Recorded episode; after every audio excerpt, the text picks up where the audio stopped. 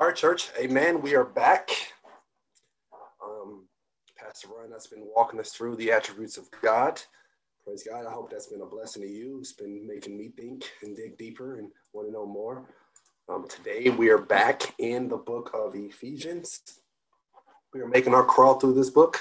I pray that God has been blessing your life through it and some of the things we've looked at and maybe some stuff that he's shown you, you know, your own time. Um, today, we are going to be starting in verse seventeen and really only doing the B portion of verse seventeen. So today we're going to look, be looking at, what is this? One, two, three, four, five, around six words, really. Um, I wanted to go into more depth and to really get into verse eighteen, but um, I thought I would do a more shorter version and then dig into eighteen. And hopefully, I won't say hopefully, whatever God has next week, Lord willing, I don't know how it's going to have me break it up, what word he reveals. So I'm just trying to follow whatever God is showing me here. And on today, all of my time was just in verse seventeen, the B portion of it. And so that's what we're, what we're really going to look at. So the topic for today is being rooted and grounded in love. Ephesians three seventeen. We're going to look at what it is to be rooted and grounded in love. This is part of Paul's prayer for the Ephesians there in the B portion of verse seventeen. And what I'll do to refresh us, I'll start at the beginning of this prayer in verse um, fourteen, and I'll read all the way through it. But our, our main subject or text will be seventeen, the, the B portion of that text. Let's just pray. Heavenly Father, God, we thank you, Lord, for, again, life, giving us life. Lord, it is your word that we hold in our hands, Lord, and we we we respect it, Lord God, and we know that it's only by your Holy Spirit that the words can come alive to us, Lord God. So we're praying that you illuminate our eyes and our mind to see truth, God. Let us be transformed by it, God. Let us see more of your glory in it, Lord. Um, turn, uh, shape us more into the image of your Son by using this word, God, to to to, to make us look like him, Lord God, to to weed out any of the sinful things inside of us, Lord God. Sanctify us is what I'm getting at, God, through your word, Lord. Sanctify us, Lord. This is our prayer, God, in Jesus' name. Amen. This is Paul's prayer for these Ephesians. And this is what he prays. He says this: for this reason, I bow my knees before the Father, from whom every family in heaven and on earth derives its name, that he would grant you, according to the riches of his glory, to be strengthened with power through his Spirit in the inner man. Here's our key verse here. So that Christ may dwell in your hearts through faith. Here we go. And that you, being rooted and grounded in love, may be able to comprehend with all the saints what is the breadth, length, and height, and depth, and to know the love of Christ, which surpasses knowledge, that you may be filled up to all the fullness of God. Amen. So today, church, we get to talk about uh, one of my, my favorite topics in Scripture, and that is the, the love of God. Um, this is a topic that I would say most people, or many Christians, we, we love to talk about, or we talk about the most, and for good reason. Uh, we learned early on in chapter three that the angels, or the angelic beings, when they see what God was doing through Christ in the gospel, that these angelic beings, they marveled at the glory of God's wisdom, and he was displaying his wisdom in the gospel, right? That's what we learned early on in Ephesians chapter three. But when it comes to us humans, and I mentioned this, I think the previous week when I was speaking, but when it comes to us humans, we are often enamored by the love of God. We see his glory through his love. And we see that the Creator, right, the Father, from whom every family in heaven and on earth derives his name, is a lover. That is, that is something that is mind-blowing to us, right? The Creator, the Father who created all things, is a lover, and loves so deeply that he, that he brings divinity to earth in the form of his Son, who does not just die on the cross for sinful men, But on his three or so year trip to the cross, he heals the leper. He raises the dead. He gives sight to the blind. He feeds the multitude of people. He shows mercy and grace to the harlot. He sits and mingles with publicans and sinners. He breaks the bondage of demonic oppression and, and teaches us to love our neighbor as ourselves. See, in the person of Jesus Christ, we see love. We see one of the greatest virtues, the virtue that Paul says in, in First Corinthians, that if we do not possess it, it doesn't matter if we speak in tongues of men or of angels. It doesn't matter if we have the, the gift of prophecy and know all mysteries and all knowledge. It doesn't matter if we give all of our possessions to the poor. Paul says, without love, we are nothing.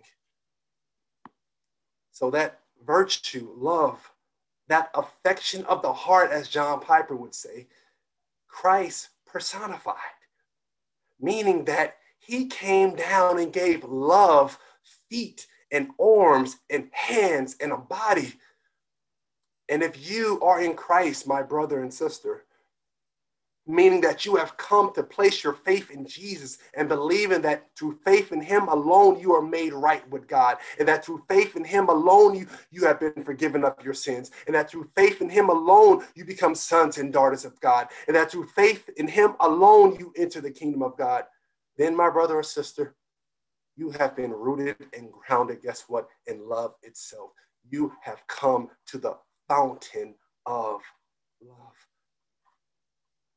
And this brings us to Paul's prayer here, here in Ephesians uh, chapter three, because the subject of his petition from the B portion of verse seventeen all the way down to the B portion of verse nineteen is, guess what, the love of Christ. Paul ultimately has two petitions in these two verses here. He has two petitions. This is what he's praying. His first one, he's praying that the Father, according to the riches of his glory, may grant us the strength to comprehend the love of Christ. That's in verse eighteen. So he's praying, that's his, this is his petition. He's praying to the Father, and asking the Father of the the riches of his glory to grant us strength, or to grant us power to comprehend. This is one of my favorite Greek word, Greek words. The, the word that's translated comprehend in the Greek is katalambano. I just love saying that word, katalambano, right? And it means to, to seize, to grab, to snatch, to put your arms all around it and make it yours. So Paul is praying that God will give us the strength to comprehend, or katalambano, to seize and to grasp the love of Christ, verse eighteen. And his next petition is that we would know through firsthand experience, the Greek word gnosko, meaning to know by personal experience, to know the love of Christ, which surpasses knowledge. So that is his two petitions here in these two verses. One, that we would comprehend, wrap our hands around the love of Christ, and then one, that we would know this love through personal experience, to intimately experience this love of Christ, which surpasses knowledge. That's his two petitions here. But even before we dig a little further, just think about this. Brothers and sisters, when is the last time you have prayed this way? Paul is not praying here for unbelievers, church. He's praying for believers who know Christ. And he's praying that Christ, that, that, that the Father would give them strength to comprehend the love of Christ and to know it intimately and experientially. That is his prayer, church. When is the last time have you prayed for your brother and sister in this way? To say, oh God, I just want my, my brother and sister to know your love more. Or, or, oh God, I just want them to be overwhelmed by your love. Or, or, oh God, I just want them to know your love in a new way, in a fresh way. Church, when have you prayed like this? When is the last time you prayed for the people on this Zoom chat in that way? You haven't done it in a while, church. I'm going to tell you, you need to step your prayer game up. How's your prayer life, saints? And here, I'll be the first to admit, I, I have not been praying this way. But I'm planning to start now after looking at this text. I do plan to start. Now, now here's the ironic thing about what, what Paul is asking for here. The ironic thing that Paul is really praying for something that is impossible. For us to fully understand and grasp with our mind and heart the love of Christ, that's something that you can't do. Because Christ's love is without boundaries. You can never get to the end of it. So Paul is really praying for us to grab a hold of something that really is ungrabbable. But you get the sentiment of what he's saying. He just wants the, the, the Ephesians and Christians to know this love. So he's praying for something that really we, we really can't ever fully get. It's something that you will forever, eternally grow in, the love and knowledge of God to Christ. Now, in order for us to begin this descent into the boundless glory known as the love of Christ, here's the thing, a spiritual uprooting or transfer has to first take place. Because in going from verse seventeen to eighteen, we see that first we must be rooted and grounded in love itself before we can actually begin to explore the depths of Christ, or the, the depths of Christ's love. The, the breadth, the length, and the height of it. See, there's a prerequisite before we start this exploration. I, I, I kind of liken it to, I kind of liken this exploration into the love of Christ to like a theme park, right? So through the gospel, for example, Christ pays your way into the theme park, right? And you are just happy that, right, someone paid your way and they let you in. But as soon as you step into the park, you look up and you see this vast array of rides and, and, and fun things to do. And you are just like, whoa, I was just happy that somebody paid my way and let me in. But now I get to go and explore all the things that this park has. And, and that is really us with the love of Christ. The gospel brings us in. And we see the love of Christ, but then from there we get forever to explore it and to grow in it and to see more of it, which is in verse eighteen that we'll get to next week when he talks about the, the breadth, the height, the depth of the love. He's really showing the dimensions of the love. But before you can even go to verse eighteen, we see in seventeen that first we must be rooted and grounded in love itself. And then we can go and explore the depths, the heights, the width of the love of Christ. So there is a prerequisite before we begin this exploration into the love of Christ. So let's look a little bit more at what it means for us to be rooted and grounded in love, as Paul says in verse seventeen, the, the B portion. Now, first question is, how does the Bible, or what does the Bible teach me about love, right? Because Paul says to these Ephesians that you are rooted and grounded in love. What does it mean to be, or what does the Bible teach us about love? Well, I think John, First John is the great place to really, that really kind of lays out for us what love looks like or what it is in the Bible. So First John four seven teaches me that, or teaches us that love is from God. So that's what the first thing we know about love, that love is from God. First John four seven, right? Love is from God. And then First John four eight teaches us that God is love. So love is from God and God is love. And then as you keep going down here in John, First John four nine teaches me that God has manifested his love through the sending of his son. And then John, finishing his reasoning in, in, in verse ten of chapter four, wraps up by showing us the supreme expression or definition of God's love, where he states this, and this is love, not that we loved God, but that he loved us and sent his son to be the propitiation, it's Fernando's favorite word, the propitiation for our sins. So when Paul speaks of being rooted and grounded in love, he is speaking of this, being rooted and grounded in the gospel, because in the gospel, we find the epitome of God's love in Christ. So before we begin our exploration into the left, into the length, the breadth, and heights and depths of the love of Christ, we have to start here with the perfect life, perfect life of Jesus and a, a, a bloody cross. We start right there, the perfect life of Jesus and a bloody cross, the gospel. See, church, this is why we, we, we, we never grow tired of the gospel. We never grow. We never outgrow it. It's not like, hold on, I understand the gospel. Now give me something else. No, our roots are placed in this love. It is from this love that we grow. It is from this love that we have our foundation. See, as the psalmist says in Psalms one, where he talks about the tree planted by the streams of water and yields its fruit in its season and its leaf does not wither. Well, it's the same thing with the love of God. The, the love of God in the gospel is our streams of water. It is the foundation of our life. Our roots are deep into the love of God, and we grow and mature and produce fruit from this love that we are rooted in. So the gospel, the love there, that is our streams of water that keeps our, our us producing fruit. That's, that's our life there. That's where our, our, our roots are stuck in, rooted and grounded in love, the love of God and Christ through the gospel. That is who we are.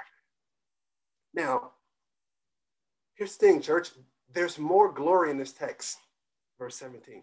There's more glory in this text, but in order for you to see the addition of glory, you're going to have to nerd out with me in the Greek to really see it.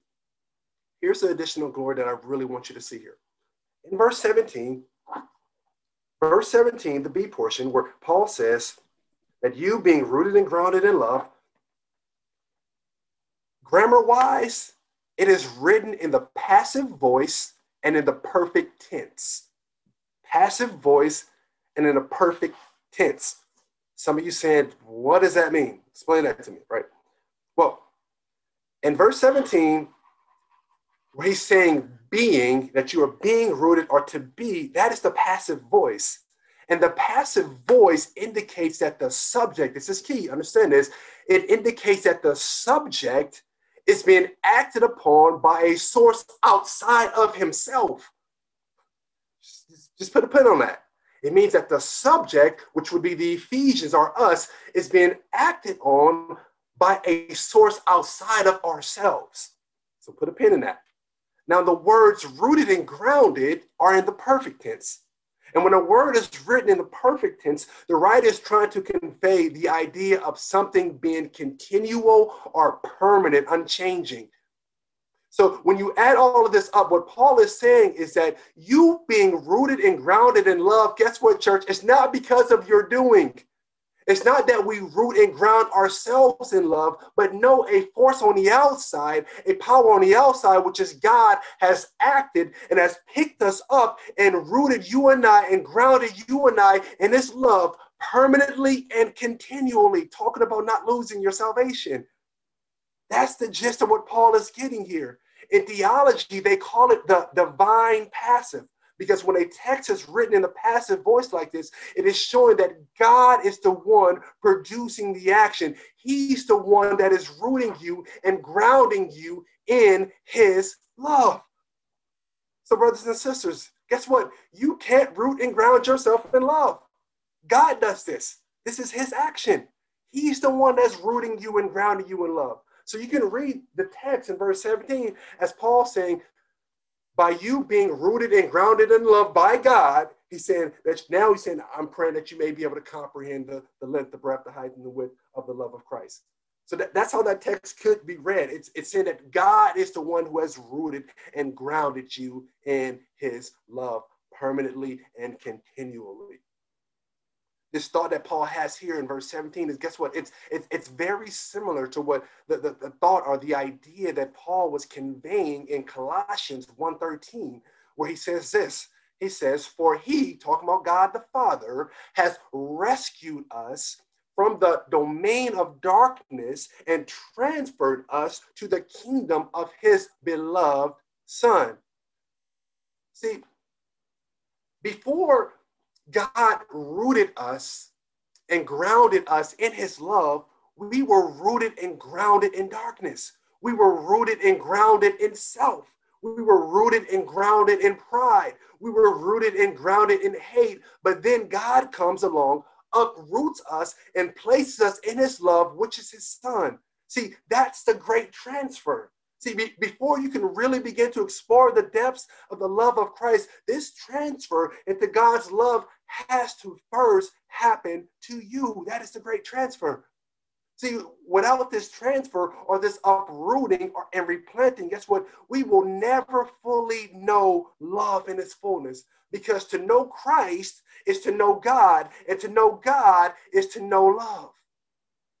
Without this transfer ever happening, guess what? You will never fully know or fully experience love itself. Why? Because to know Christ again is to know God. To know God is to know love. Now, sure, God in his common grace allows unbelievers to experience hints of his love, such as the love of a mother, such as the love of a father, a grandmother, or children, or, or, or a husband.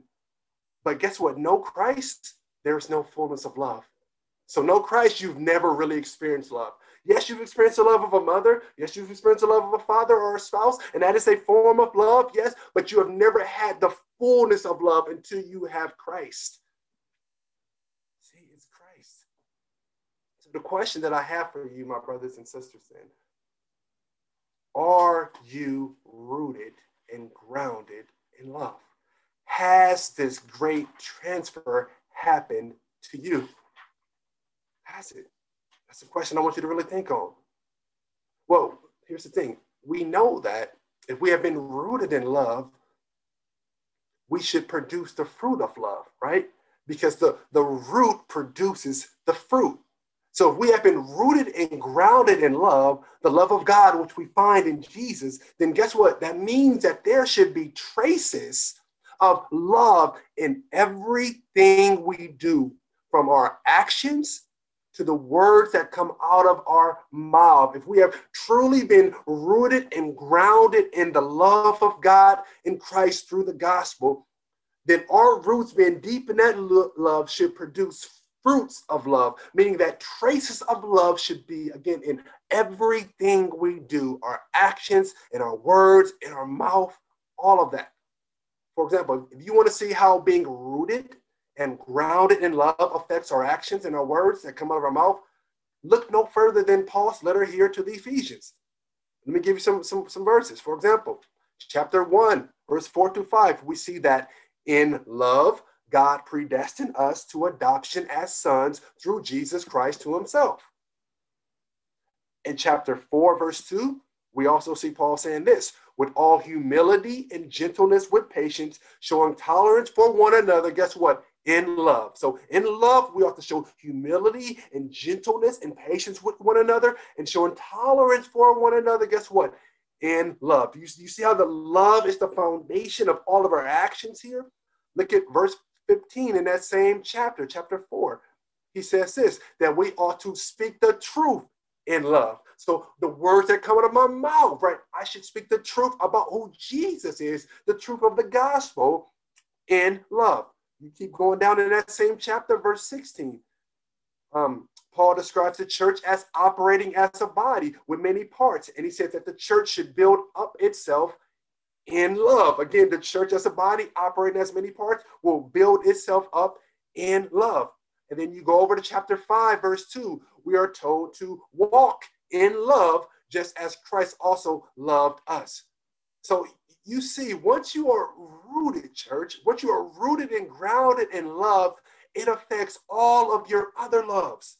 Your love of your brother, the love of your sister, the love of your neighbor, the words that come out of your mouth. If you're rooted and grounded in love, you can't help but to show love, right? Because you're rooted and grounded in it. So it affects everything. So even if you are, for example, speaking to an unbeliever, I got to ask you this, church, when you're speaking to a believer, are you speaking out of love when you speak to that believer? And if you're saying, they're an unbeliever, how can I really love them? I want to just remind you of Jesus and the rich young ruler in Mark chapter ten, verse seventeen to twenty-two. If you recall, the rich young ruler comes to Jesus asking what he must do to inherit eternal life. And Jesus goes and he gives him the commandments. And then the ruler basically says, hey, I've kept all these. What else do I need to do? Then the text says this in verse twenty-one about Jesus. It says, looking at him, Jesus felt love for him.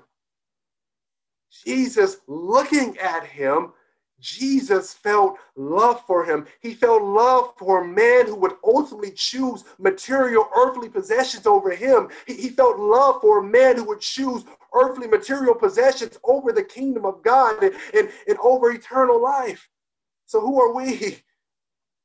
We speak out of love like Christ did. We, we look at people out of love as Christ did. I recall a time, and, and I've shared this before, I just want to share it again, when, um, you know, preaching at the mission, um, not a time, many times, where I did not want to preach, brothers and sisters. I did not want to drive down to the mission for a reason. There were times when I was sick, and there was times when I just, I just didn't want to do it. But by God's grace, I would, you know, push myself and get there. And as I'm driving up again, I see all of these homeless people laying on the side of the road in tents, and God begins to just well open my heart for them. He begins to develop a love in me for them, where I wanted to eagerly go and, and preach the gospel, because I knew that the gospel could change their entire life. But see, it was God. He began to produce this love in me. Even though I didn't have it at first, he produced this love in me. I didn't know these folks, but I, I wanted them to know this God. I wanted them to know this Savior. I wanted them to have this fruit and, and to have this relationship with God that I have. See, it was this love that he produced in me for others, for unbelievers. And that should be in you, my brothers and sisters.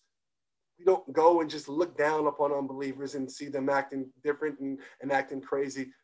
No, there should be a love when we approach them.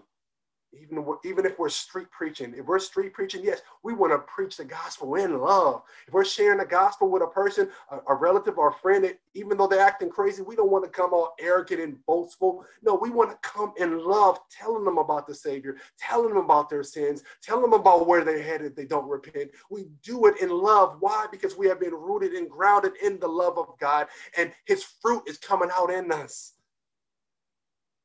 Again, brothers and sisters, the question, are you rooted and grounded in love? How about, the, how about when, it's, when it's time to correct your brother or sister in the faith? Are you correcting them in love? Or are you correcting them out of pride? Are you correcting them or, where you're just trying to prove that you are right and they are wrong? What are you doing, brothers and sisters? Are you rooted and grounded in love? If you are rooted and grounded in love, that means that your roots go deep down into the center of God's love, which is Jesus and the gospel. Then the fruit of love should then begin to manifest itself, brothers and sisters, in your life. Because it's your foundation, it's your root. God the Father has done it. He has planted you in his love. He's rooted you. He's made that your foundation. He's rooted you in his love. But with that, being, with that being said, I also want to remind you of this. I want to remind you what the psalmist says in Psalms one regarding the fruit that, that um, the, the tree that is planted by the rivers, the streams of water, and that yields its fruit in its season. Just that. The psalmist says that that tree yields its fruit in its season. Sometimes we're wondering, why am I not seeing all the fruit in my life? Yes, I'm I'm I'm fruited in the vine. I'm rooted in love. My foundation is love. But why am I not seeing all of the fruit from this? I just want to remind you to be patient and understand that we go through life. We have seasons, and guess what? God is in control of those seasons, and he will work in you to produce the fruit. Your job is just stay faithful. Stay faithful in Christ. When it comes to that proper season, that fruit, he will produce it. He will work it in you. He's the one who has rooted you there. So don't get so discouraged when you're not seeing all the change that you want to see right away. You're not seeing the fruit that you want to see. Understand the fruits will give its, the, the tree will yield its fruit in its season. So long as you're rooted to love, which is in Christ, which is Jesus himself, he's going to work in you to produce that fruit. And finally, my brothers and sisters, I want to encourage you this. I want to encourage you to, to step back and to reflect on God's love, just yourself. Reflect on Jesus. Reflect on what he has done. Let that love humble you. Let that love produce mercy in you. Let that love produce empathy and compassion towards others. Let it have its perfect and complete work in you, this love that you are rooted deep in. Now, what we'll do, um, next week, this is me ending, um, we'll look at, since we have the first step, we are rooted and grounded in love itself. Now we can take the next step into the trek, or into the, into we can, we can begin to explore, I would say, the vast boundless glory of Christ's love, which we'll look at verse eighteen and nineteen. We'll talk about the, the depth, the height, and the breadth, this, this description that Paul is trying to describe here. We'll look at that, because you can say, okay, I understand the gospel. What else more is there? What love is there? It, it, it gets bigger. It, it grows more. And I'll look more to that next week to show you what, what Paul is getting at here when he's talking about the dimensions of this love. And I'll bring you also into some of the um, debatable issues with this topic. Um, as you will see in uh, verse eighteen, there is no noun there to describe what he's referring to. He just says the width, the breadth, the height, you know, and the length, but he doesn't say what it is. He doesn't say love specifically, but you get that from the context, and I'll, I'll get that, I'll explain that to you next week, but I just kind of want to give you a heads up to where we're going. Um, today was just really to remind you of our roots, what God has done in us, to remind you to check yourself. Um, am I producing love? Am I doing the actions out of love? Am I speaking out of love? Do I see the fruits of love in my life? And so it's really a challenge for you to, to look at yourselves. And if you're not seeing, go to the Lord and call out to him. So that's my prayer and hope for you today, brothers and sisters. Um, let us close out with, with prayer. Heavenly Father, we thank you for your truth, your word, Lord God. Thank you, Lord, for doing something that we couldn't do ourselves, placing us in the fountain of love, Lord God, allowing that love to change and transform us, God. We thank you, Lord. Father, we thank you for sending your son, Lord God, the epitome of your love, Lord. And God, you demonstrating your love by having him go on a cross to absorb the wrath on our behalf. And God, allowing us to take on his righteousness, God. And not only his righteousness, God, you allowed us to take on his familiar standing by making us now sons and daughters of God, prince and princesses, heirs to the throne. We thank you for that, Lord God. God, I pray that you grow or help my brothers and sisters on this line, Lord God, to go deeper in your word. God, bring truths that I didn't touch on, Lord God, to their mind as they go about their day today, Lord God. Thank you, Lord. In Jesus' name we pray. Amen.